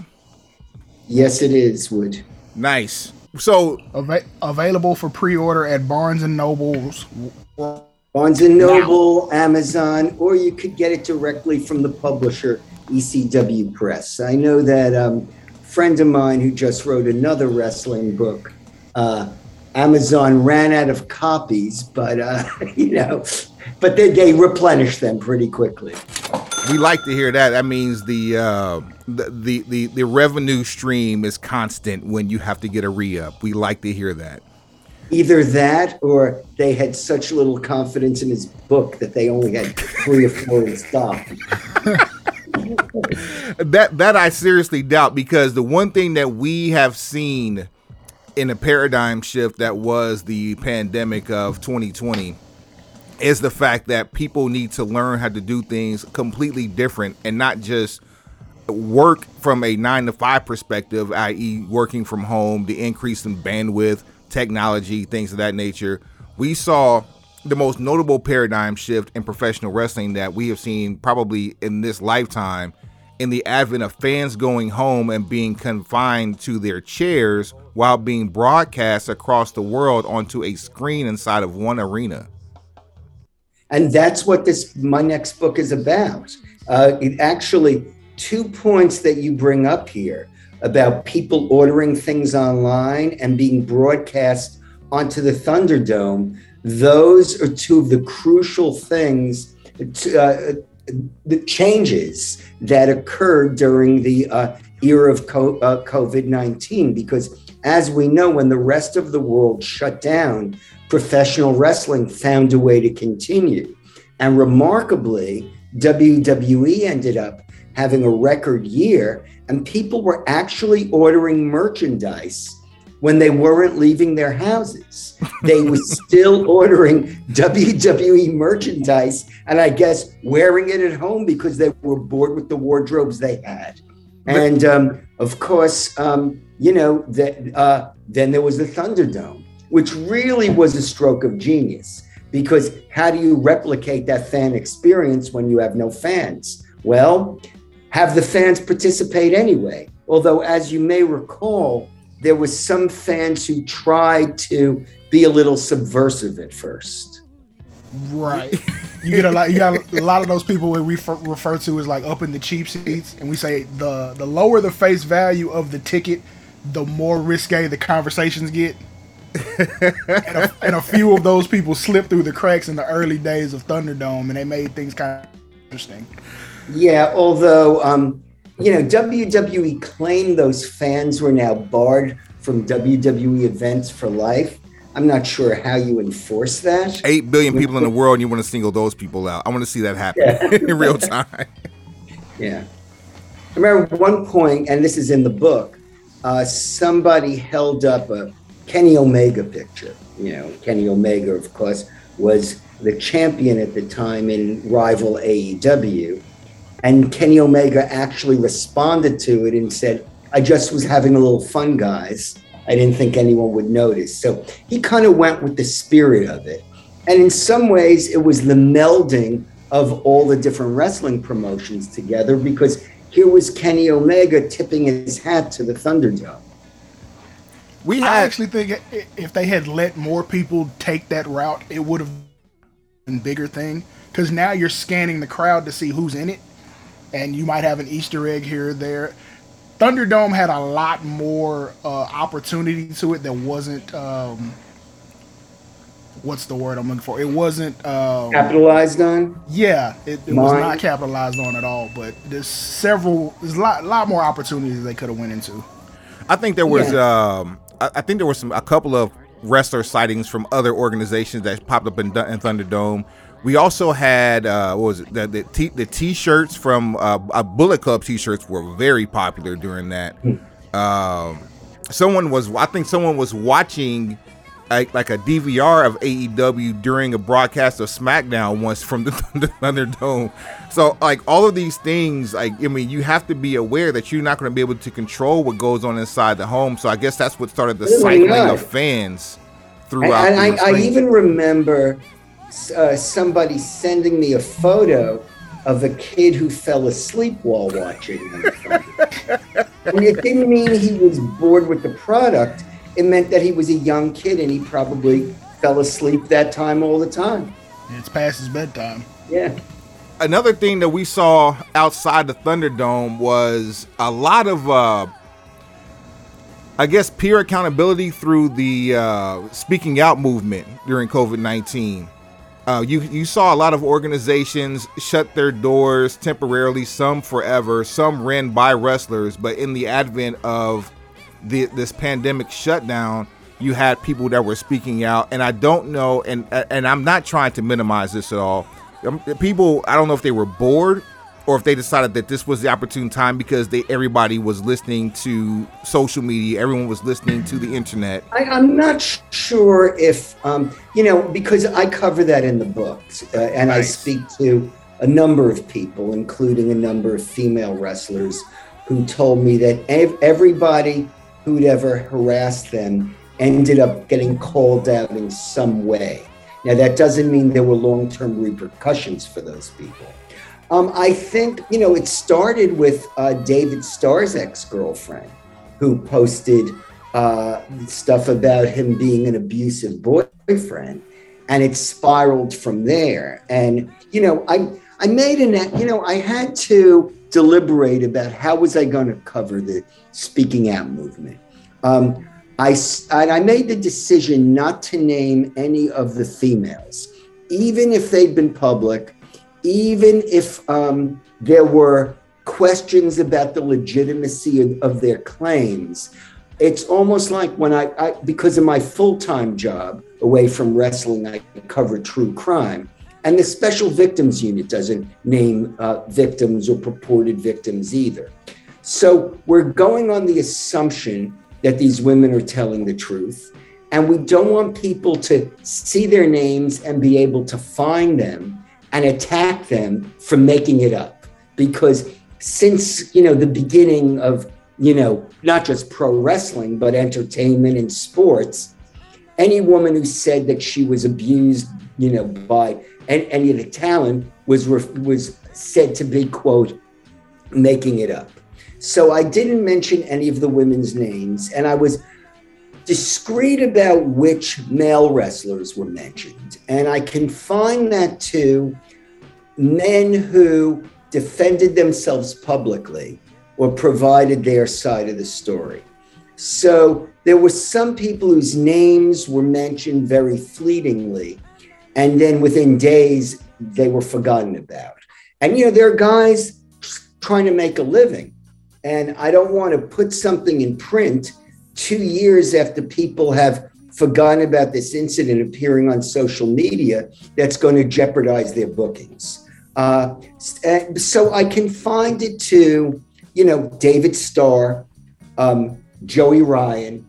I mentioned uh, Riddle's, uh, the accusations against Riddle and how that was resolved and how the lawsuit was thrown out, but I never mentioned the woman's name.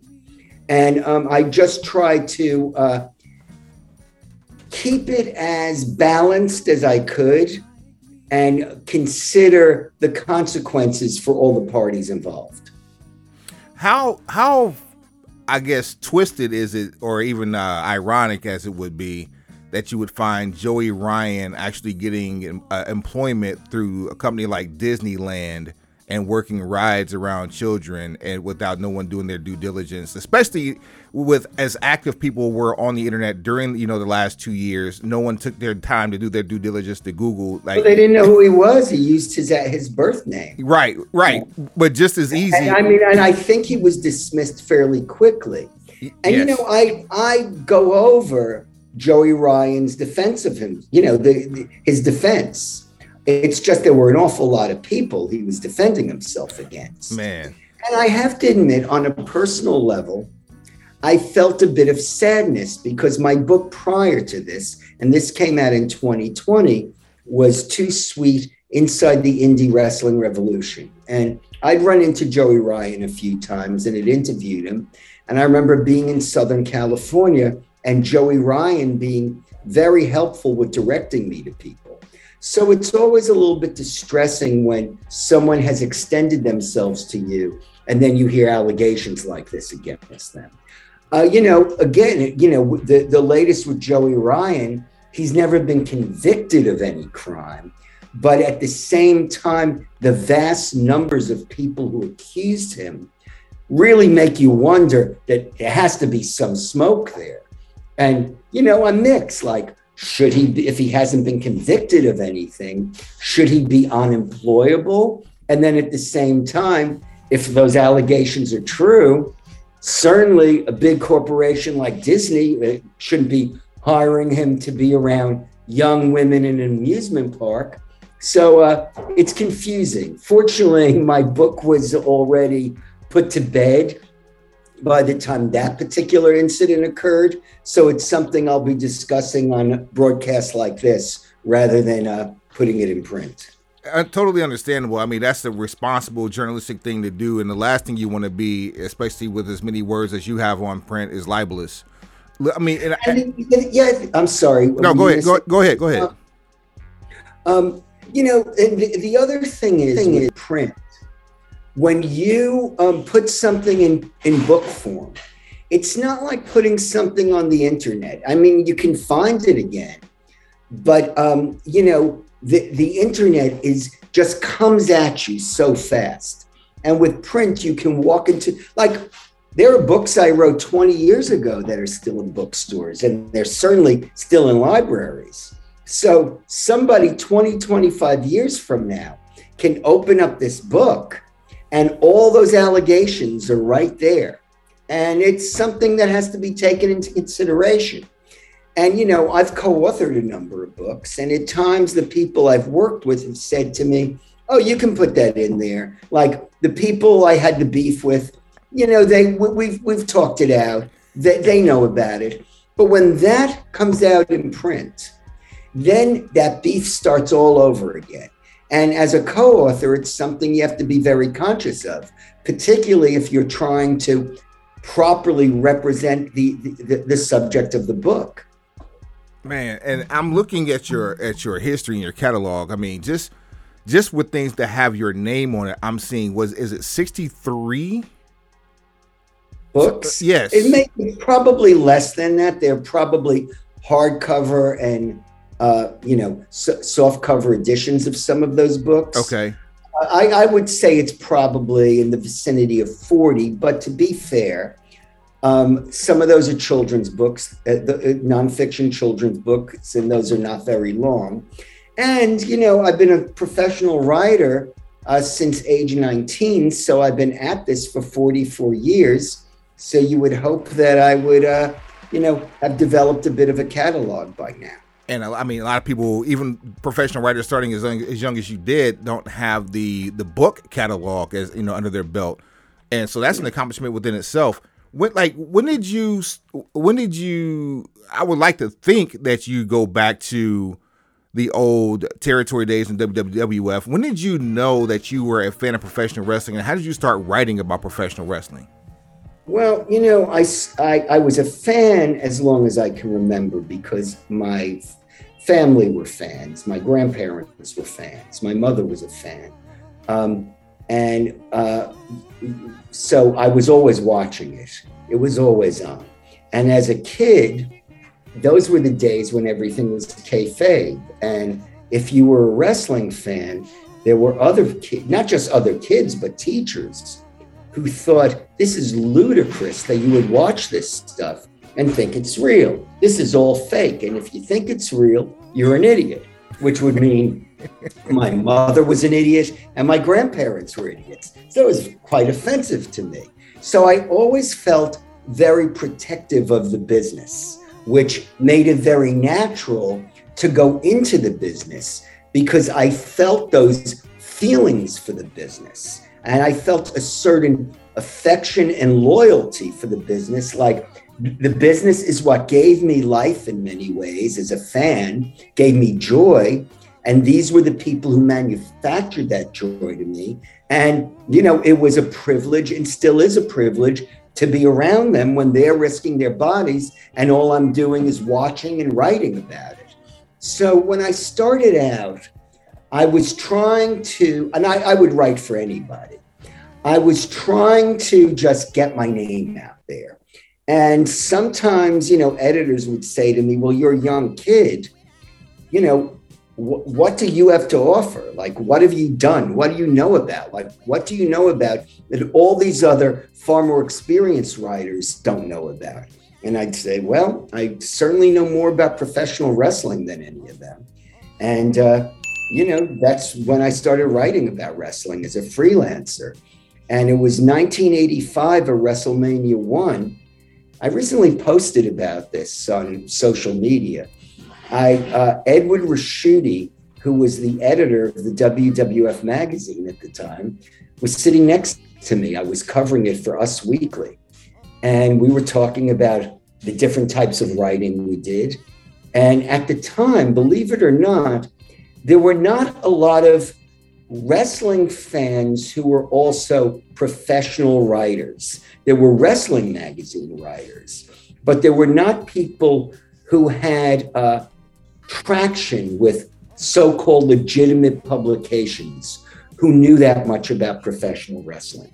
And Vince McMahon was expanding.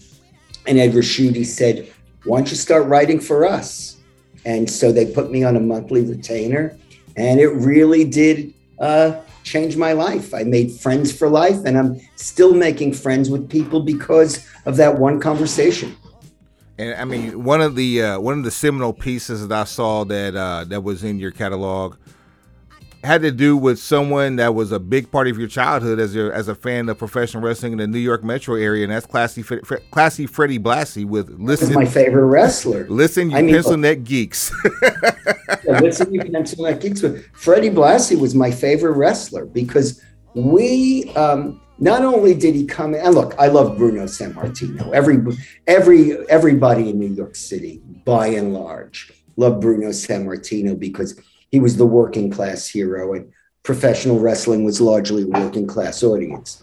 But Freddie Blassie just had a like this rough charisma to him, and he was unintentionally funny sometimes.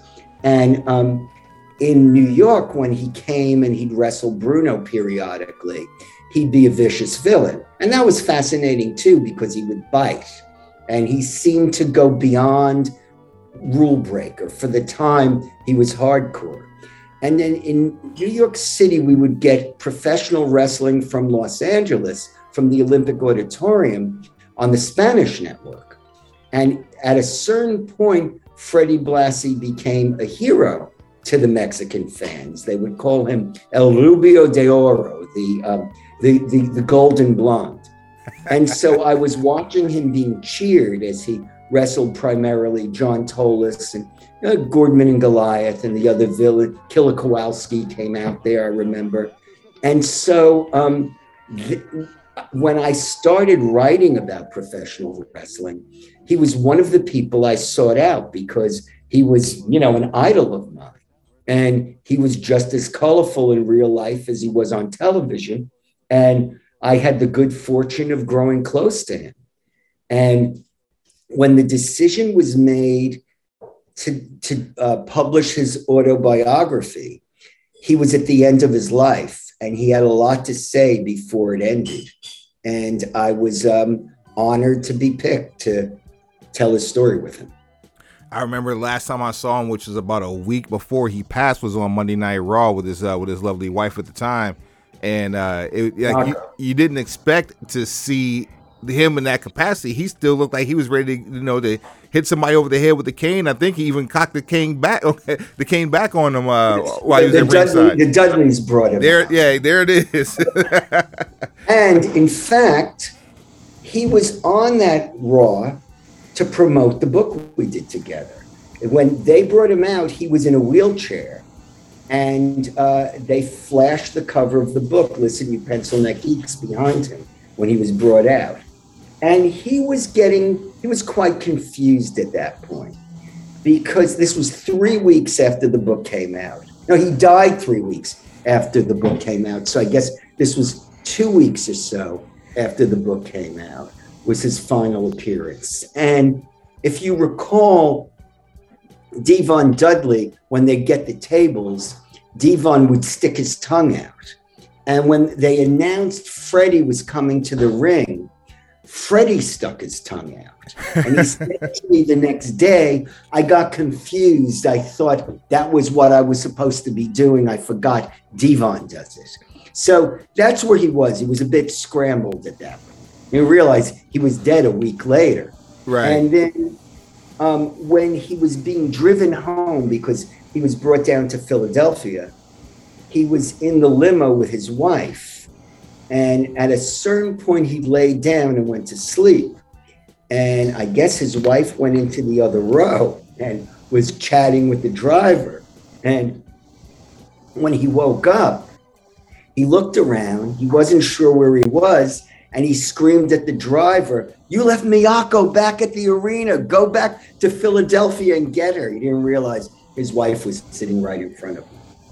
Yeah, that's uh that that's rough, man. I had a uh got a, got a long history in my family with uh you know dementia and Alzheimer's, and it is a uh it, it's a debilitating uh, disease, and you know hopefully you know we can get some some headway on that. But man, it's like you hate to see people go like that. But you know definitely when when it's their time and they've had, left a legacy behind like Freddie Blassie and, and many others have in the past, uh like there's nothing you can do but smile at at, at the accomplishments. Yes, there and, and one of the uh, sad things was at his wake, uh, his cousin from St. Louis was there, and Freddie had was estranged from two of his three sons. Uh, the youngest son and Freddie had made peace because Freddie was largely an absentee father and he had been married a number of times and you uh, it's no secret about you know what a ladies man he was and the, the uh, oldest son i believe had read the book and had told relatives i'm ready to make peace with my father now and Oh, wow. uh, then freddie died a few days later so they never did make peace Uh, I see uh, you were saying um, Freddie Blassie was your favorite wrestler.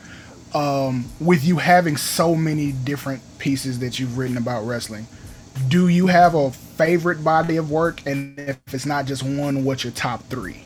Um, that's a good. Well, I'd like to say my favorite body of work would now include my current books. Uh, you know, uh, to those who are interested in indie wrestling and the revolution that led to the formation of AEW, the book that came out in 2020 in the midst of COVID, Too Sweet Inside the Indie Wrestling Revolution, would be up there.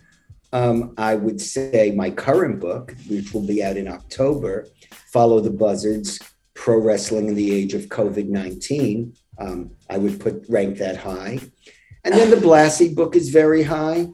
And then I would also mention the book I co wrote with uh, superstar Billy Graham, uh, which, you know, it's a shame because superstar Vince McMahon says in the book when I interviewed him that had his father not been in charge, superstar Billy Graham would have been the first Hulk Hogan. And Hulk Hogan himself told me that he freely stole from superstar Billy Graham's gimmick, but it was just a little bit too early.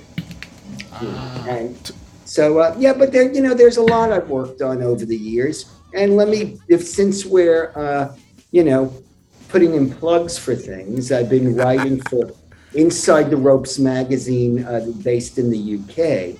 I write a monthly column there and sometimes, you know, articles.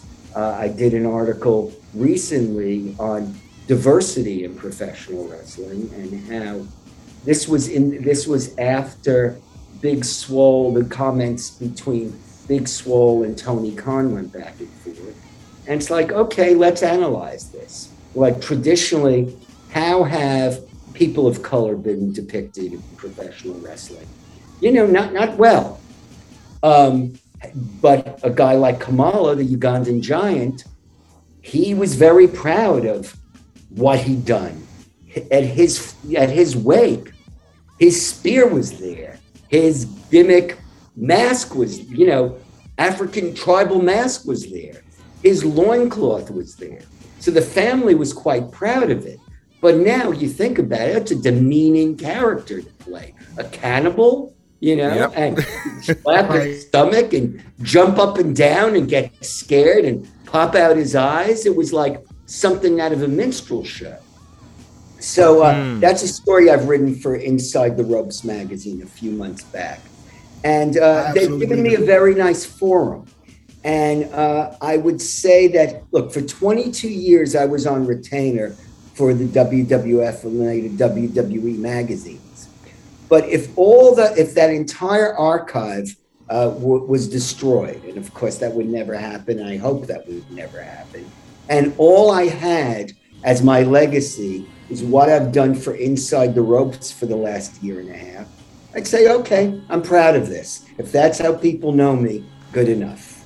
That type of journalism has been lost because like when you had the territories you had uh pwi and the wrestler you know what the, the I think as they call them the Apter mags. And then you had inside wrestling which was a little bit more of a uh if, if you had burger king and, um, and mcdonald's that would definitely be the subway to the wrestling mags of the 80s and Great way to frame it. Yeah. and, and the crazy part about those magazines were like even though uh wrestler and pwi were essentially the same magazine with a different person on the cover you got different flavor from the same writers and then but on but inside wrestling gave you a, an even deeper perspective because they didn't have the same um, national uh, mainstream appeal that the wrestler or, or like or the Apter mags would have. And therefore you would get a little bit more of a of a hungry approach to how they consume their knowledge and distribute it back to the fan in a way that would be you know episodic and where you want to go buy the next issue or even subscribe via via the uh, you know subscription services or whatnot. So that said you that what you're talking about with um inside was it inside the ropes Yes. what you're talking about what you write what you wrote inside the ropes reminds me of that 80s period when the magazines were booming even before the uh the, you know WWF and WCW magazines which are easily ripoffs of you know the Apter mags how do you think that like that type that that style of writing plays into not just your writings now but the the oh, as they I hate to call it dirt sheets but like the informationals that are out here Oh, it, it, all, everything is an extension of everything else. Nothing exists in isolation. And, you know, as I say in my upcoming book, you know, the COVID era was a time when wrestling could no longer solely be escapism because the outside world came in and professional wrestlers were responding to it. So, you know, you had empty arenas and you couldn't deny those were empty arenas. And even AEW tried to surround the ring with, you know, wrestlers. And I, I liked it. It was like a studio atmosphere. And at a certain point in NXT, they had talent behind plexiglass, but they were still behind plexiglass. And some of them were masked.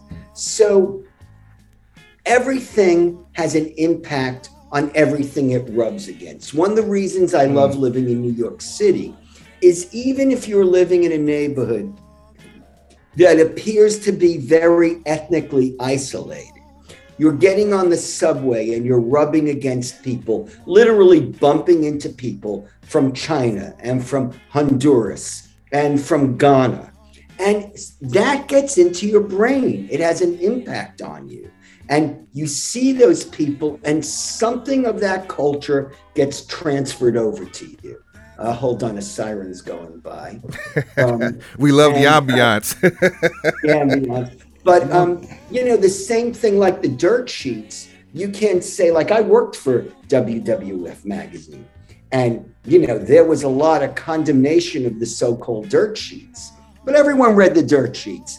Every single person, you know, I I I wrote with, every single photographer knew it was in the dirt sheets. You know, and this is before the internet. And then the internet came in. And look, the sources for the dirt, the so-called dirt sheets and the internet were the wrestlers themselves. And sometimes the wrestlers just had to air their grievances in a safe forum, anonymously. And then, you know, I remember at a certain point, we had the WWF magazine and we had Raw magazine. And Raw magazine was supposed to be Raw. And in Raw magazine, we could break kayfabe. And then later on, we dispensed of the WWE magazine and it was Raw and SmackDown magazines. And the SmackDown magazine was supposed to be more traditional. You were just supposed to adhere to storylines. Again, it was the same group of writers, but writing stylistically differently. And, you know, if you're a professional writer, you should be able to adapt. And for those folks who have, well, everyone I wrote with has since left, I think they came out of that experience better writers and more flexible, more versatile writers. And whatever they're writing about, they're doing a good job because of some of those experiences they had. That's super cool. Uh, going back to your comments about Kamala and um, what the gimmick end up ends up uh, sort of uh, projecting out to the audience current day. Uh, I 100% think there's a there's a book there for diversity in, in professional wrestling and the experiences of people of color and African Americans. 100%. Um, Yeah. Of all the people you've encountered and sat down and interviewed with for for articles and pieces and books, um, who are some of the more unique or outgoing characters that away from away from the ring, away from wrestling, are just very unique and entertaining? Well, I mean, lots of guys, by by virtue of what they do for a living, lots of guys are unique and entertaining. This is think- Keith, I'm sorry, Keith. This this is loaded. I, I I I know why he asked that question when he when he asked it. It is is so loaded, but we Oh, definitely because there have been people who've come on the show and told like these very embarrassing stories. no. They just people. uh, we we had one in particular just shit the bed. Just I mean, you're not going to get. I'm not going to reveal anything embarrassing about anyone. No, no, no, I no, no. wrote a book with Ric Flair. Right. There's there few personalities as big as Ric Flair. Right. Uh, but you, you know, look, I used to. I went to Iraq with WWE in 2004, and spent a lot of time talking to Mick Foley during that tour. And a lot of what we spoke about, this was a period when the majority of the locker room tended to skew conservative and was in favor of the war. And I remember I was talking to a guy who was a seminary student, a Lutheran seminary student, and he had joined the Army Reserve to pay for this going to the seminary. And here he was in a hmm. war, and this was not a hard guy. And Mick Foley and I spent a lot of time discussing those types of experiences. And yes, a lot of the soldiers were very impressive at their ability to do their jobs, accomplish their jobs, learn quickly. Um, they were physically impressive, but was the war justified?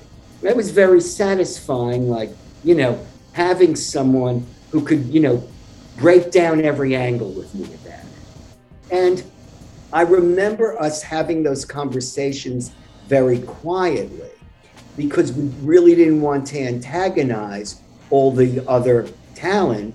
And the soldiers. You're certainly not going to question the validity of the war when these guys have to get up and fight the next day.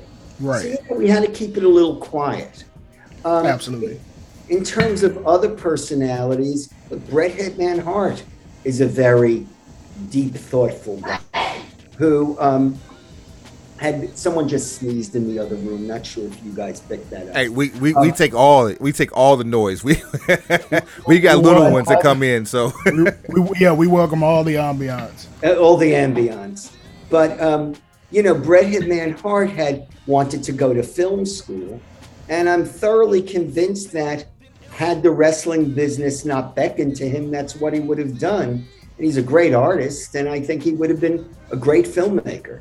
Um, you know, I mean, Randy Macho Man Savage, who people have mixed feelings about, uh, Randy Savage was very kind to me, and he was very kind to uh, Ed Ricciuti, who was the uh, the editor of the WWF magazine.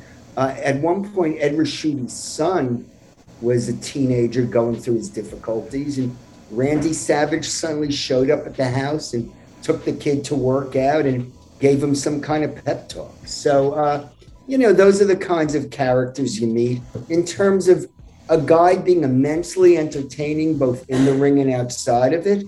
I would um, say Terry Funk, who may be the greatest of all time. Good and yeah, Man. that, that seems like that's absolutely true.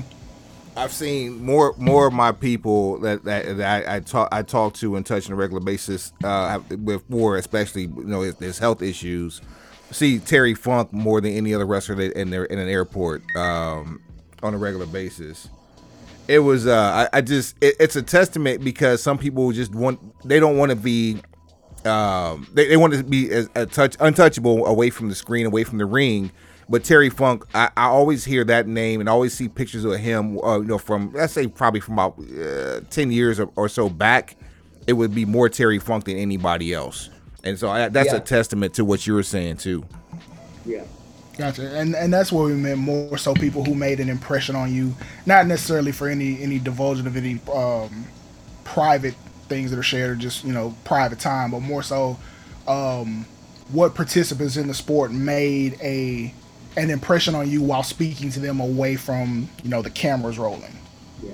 I will say I do want to just stay on the issue of diversity. I know this is, you know, largely a, an audience that listens to hip hop and I, I that that came into play obviously during the COVID era.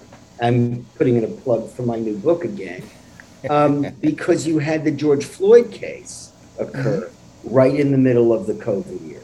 And maybe that was an instance, I even say it in the book, of people being so locked down that they were ready to break, and this is what broke them. And if you recall, the outpouring of anger was not, it stretched beyond racial lines. There were a lot of people who were not black, who were just tired of what they felt was this oppression that had, you know, that had reached its expiration date decades ago. And that found its way into professional wrestling too. You had wrestlers coming to the ring with BLM patches, and you had wrestlers wearing armbands with the names of, you know, shooting victims, of, of the police officers. And you had a guy like Mustafa Ali, who, you know, is of Indian and Pakistani ancestry, but it also had been a police officer, providing some some balance about what it's like in the street for both people of color and for police officers, and very much taking a Black Lives Matter position with respect to all those decent police officers who don't go out there to slaughter every day. And so that's all mentioned in the book too. And again, we you couldn't keep the world out. It was no longer escapism. All of speaking out, George Floyd, Trump running for president, Brexit in the UK, this all had its, you know, a ripple effect on professional wrestling during the COVID. Man, I, I we it's the, the timing of you coming on the show and the title of your book because last week we did an episode and about half of the episode was talking about the entire dichotomy timeline of the fiend it's himself not uh, bray wyatt character but specifically the fiend character which spanned for pretty much quarantine. It was october of 2019 and expired april of 2021 so the entire time uh, for you know fans being out of the arena we saw fiend until they came back into the arena. And during that time frame like you said, you named all of these things. We we saw the fiend come and go. And the one thing that hasn't changed, and you would think that from from era of human element from the past up until now, that people will actually change this habit. But people don't know when to stop their fingers be, from hitting send. It's easy to hit the delete button, but it seems easier to hit send before you even read what you're saying as evidenced by some of the things that wrestlers were saying, uh, and not just wrestlers, but because we're talking about wrestling, I'm putting it out there uh, re- as regarding the George Floyd case, regarding uh, uh 45, regarding yeah, yes, it was it it was a revelation, and again, this is was reflected in the wider society of especially not being a person of color of who your friends and family really are. And for many of us, it was quite disconcerting. Now, you know, my sister ended up like having fallings out with numerous relatives who defriended her during that era. I, at the time, was working at NBC News, and I was told, do not put your political opinions on social media, which initially I thought was restrictive. But now, in retrospect, because I ended up covering some political stories, I was able to interview people in the Trump administration who wouldn't go on Facebook and say, oh, this guy's our enemy. Look what he just wrote. So I was able to, uh, you know, walk into interviews without having the stain on me. But yes, there were some shocking things that people revealed about themselves. And again, this was in the book. There were a lot of people with time on their hands, including professional wrestlers who, you know, was sometimes taping multiple shows at the time. And the rest of the time were sitting at home watching the news and tweeting. And some wrestlers had some pretty big uh, explosive exchanges on, uh, on um, Twitter that would rival whatever you'd see on on Raw or SmackDown or Dynamite. It was the it, it was some of the most real life face turns and some of the most real life heel turns you will yeah. ever see. it's like it's it's some of the last stuff that that would make a general audience feel. It's like what emotion have we not tapped into yet on TV? Like during the Attitude Era, Austin was like every he he embodied everyone wanting to you know flip the bird, flip the boss the bird. Right. But at this point, like, what is left that galvanizes us, but also makes everyone feel strongly on an individual level? Right. Right. I think that certainly what I noticed during the, the, this era, and this is why I'm fortunate that I never wanted to become a nostalgia when it came to wrestling. I never wanted to say, oh, there goes Keith. He wrote about professional wrestling for WWE in the 80s and the 90s. Oh, he wrote Ric Flair's book in uh, 2004. You know, I want to be known for being someone who's current. And I've met people over the years who, you know, have played a role in the industry and they idealize a certain period, and we all do. We all idealize the time and the characters we saw when we were 11 or 12 years old. But I've met people who are locked into that and don't think anything now matches up to what they saw then. And so, um, you know, it, it, it's it's healthy to look at, um, you know, the state of the industry uh, through modernize and see the things that excite us. And you know, talk about breaking kayfabe there are a lot of people going on social media and breaking kayfabe during that that COVID era. It's uh, I'm I, and you're talking about you know not being oh. pigeonholed Like I'm going Right. through I'm going through your your your bodies of work here, man. Like you cover everything. Like from pop culture, professional wrestling, politics, um, music. Um, and true. Like it's you, you it- there's just a lot going on and the one thing that i would i wouldn't say pigeonholed i wouldn't say uh classic you like it's timeless these are things that are going to be reads for years and decades to come and recycled over long after you and i are both gone like I, like, Hopefully like, I, that'll I, I, later rather than sooner. Abs- right, that part. Hit the bell for that. right it caught me off guard but yeah there it is